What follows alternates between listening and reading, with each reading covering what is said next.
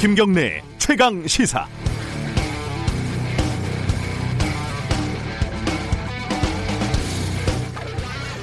국회 취재를 가보면요. 흔하게 보기는 하지만 좀처럼 익숙해지지 않는 풍경이 있습니다.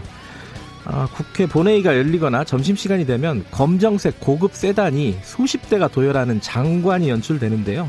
정말 끝이 없습니다. 근데 그 차 중에서요.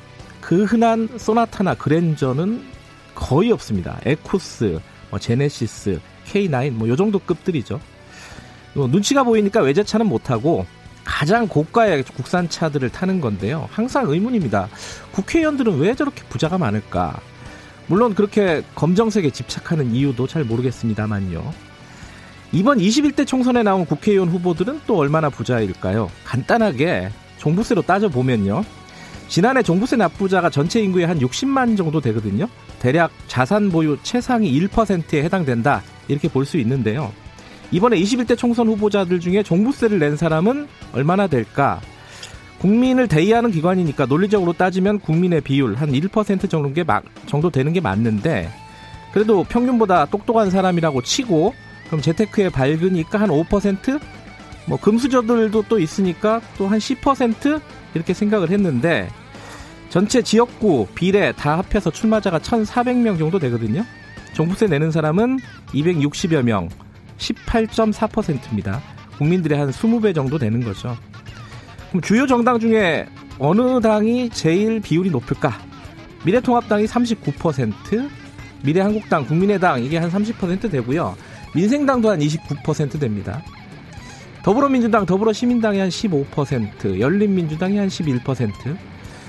뭐 그나마 정의당 정도가 국민들하고 엇비슷한데 그것도 2.6%예요.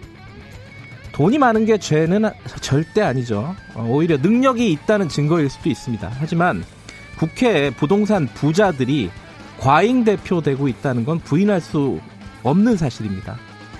어, Republic of 생쥐, 뭐 생쥐나라 어, 국회의 의원들이 한두 마리 빼고 죄다 고양이라는 말 이거 이런 우화 들어보셨을 겁니다. 근데 선거 때가 되면요 막상 생쥐들이 생쥐 후보들은 싫어하고 고양이 후보들을 좋아한다. 이거 참 아이러니한 일 아니겠습니까?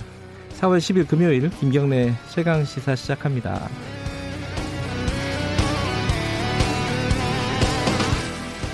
김경래 최강 시사는 유튜브 라이브 열려 있습니다. 실시간 방송 보실 수 있고요. 문자 참여 기다립니다. 짧은 문자는 50원, 긴 문자는 100원. 샵 9730으로 보내주시면 됩니다. 어, 인터넷, 아, 스마트폰 애플리케이션 콩 이용하시면은 무료로 참여하실 수 있고요. 참여하신 분들 추첨해서 요즘 저희들이 커피 쿠폰 보내드리고 있습니다. 많이들 보내주시고요. 자, 오늘 주요 뉴스 브리핑부터 시작을 하겠습니다. 고발뉴스 민동기 기자 나와 있습니다. 안녕하세요. 안녕하십니까. 오늘 부터 내일까지가 사전 투표 날이죠? 네. 오늘 몇 시부터죠? 오늘? 6시부터 시작을 했습니다. 네. 오늘과 내일 이틀 동안 전국 3,508개 사전 투표소에서 사전 투표가 진행이 되는데요. 유권자라면 별도 신고 없이 전국의 어느 사전 투표에서나 투표를 할 수가 있습니다. 그래도 신분증을 가져가야 되죠? 신분증 꼭 가져가셔야 되고요. 예. 가급적 마스크도 착용하시고 가는 게 좋습니다. 마스크 안 착용, 착용 안 했다고 투표 못하게 하진 않는다 그러더라고요. 그러진 하지만, 않는데. 하지만 네. 꼭 착용을 해라. 그렇습니다. 라는 거죠. 지금 7시 현재 투표율이 나왔다고요? 몇 퍼센트입니까?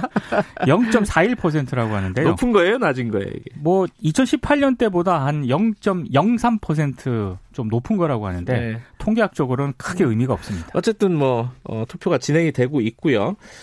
어, 어디나 가서 투표할 수 있다. 저도 한 내일쯤 가급적이면 투표를 할 생각인데 사람이 네. 좀 없을 없지 않을까 투표 날보다는 네. 그런 기대를 갖고 언제 하실 거예요? 저는 와이프랑 비례대표 후보 논의가 종결이 되면 바로 하겠습니다. 아, 금슬이 좋으세요. 보면. 자, 총선 소식부터 좀 정리를 해보죠. 이 막말 논쟁이 계속 벌어지고 있어요. 아, 낙말 논란이죠. 그렇습니다. 뭐, 뭐, 시리즈인데, 지금. 이번에는 또 미래통합당 주동식 후보, 이분은 광주 서구 갑 후보네요. 그 지난 8일 광주 방송을 통해 송출된 후보자 연설에서요. 네. 광주는 80년대 유산에 사로잡힌 도시, 생산 대신 제사에 매달리는 도시다 이런 얘기를 했습니다. 여기서 제사는 5.18 민주화 운동 기념식을 뜻하는 것으로 보이고요. 문재인 대통령을 시진핑의 지시를 받는 남한 총독이라고도 했고 그리고 4월 이번 4월 총선 후보 초청 토론회에서도 광주는 80년대에 묶여 있는 도시다. 아, 민주화의 성지라는 미명 아래 비극을 기리는 제사가 마치 본업처럼 됐다. 이런 얘기도 했습니다.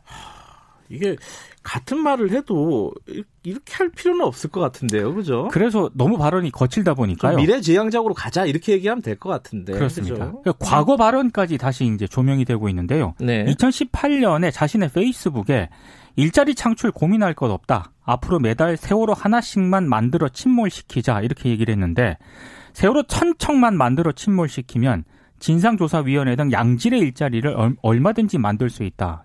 이렇게 적었거든요. 이거는 말입니까? 뭡니까? 이거는 도대체. 그러니까 엄청난 비난이 쏟아졌는데 예, 예. 당시 주 후보는 세월호 많이 만들어 침몰시키자고 했지 거기에 사람을 태우자는 말은 안 했다. 세월호 진상을 규명한다며 혈세를 낭비하는 행태를 비꼰 풍자니까 오해하지 말고 막말들 하지 마시라. 이런 말을 덧붙이기도 했습니다. 그 대답도 굉장히 뭐랄까 어이, 어이가 없네요. 예, 예. 제가 봤을 때. 사람을 태우자는 말을 안 했다. 뭐, 뭐 하나만 한 말인 것 같고 이제 이런 막말에 대해서 당에서 어떻게 이제 어, 반응을 하느냐 그렇죠. 이게 중요할 것 같은데 고민이 많을 것 같습니다. 저희들이 오늘 2부에서 가장 요새 고민이 많으신 분 김종인 미래통합당 선대위원장 연결해가지고 어떤 고민을 하고 계신지 좀 물어보겠습니다.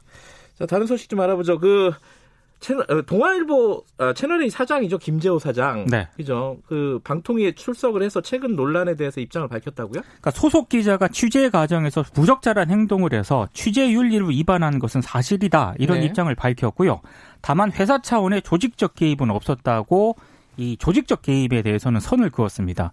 그리고 검언 유착 의혹에 대해서도 김차수 채널A 대표가 조사할 당시에는 네. 해당 기자가 통화의 상대가 검사장이라고 진술을 했는데 네. 이후 사내 진상조사위 조사에서는 여러 법조인으로부터 들은 것이 엉켜 있다고 말을 해서요. 현재로선 그 대상을 특정하기가 곤란하다 이렇게 주장을 했다고 합니다. 이것도 사실 좀 이해가 안 되는 말이에요. 뭐 녹취록이 다 있는데 뭘 엉켜 있긴 뭘 엉켜 있어요. 그리고 그 제보자 말로는 그 녹취록이 한 장짜리가 아니라 그랬거든요. 그렇습니다. 여러 여러 건이 있었다고 했는데 말이 좀 안 맞습니다 지금. 그래서 방통위가요 채널 A가 진상조사위를 구성한 지 열흘이나 됐는데 네. 조사 내용이 부실하다. 그래서 진상조사위원회에 외부 전문가를 포함해야 한다 이런 입장을 밝혔고요. 네. 이번 조사 내용을 토대로 추가 검토 절차를 거쳐서 재승인 여부를 최종 결정할 계획입니다. 관련해서 지금 뭐 감찰이냐, 뭐 자체 조사냐, 검찰 쪽도 좀 시끄럽고요. 그렇습니다. 자, 어, 오늘 브리핑은 오늘 간단하게 여기까지 듣고요. 다음 코너로 넘어가죠.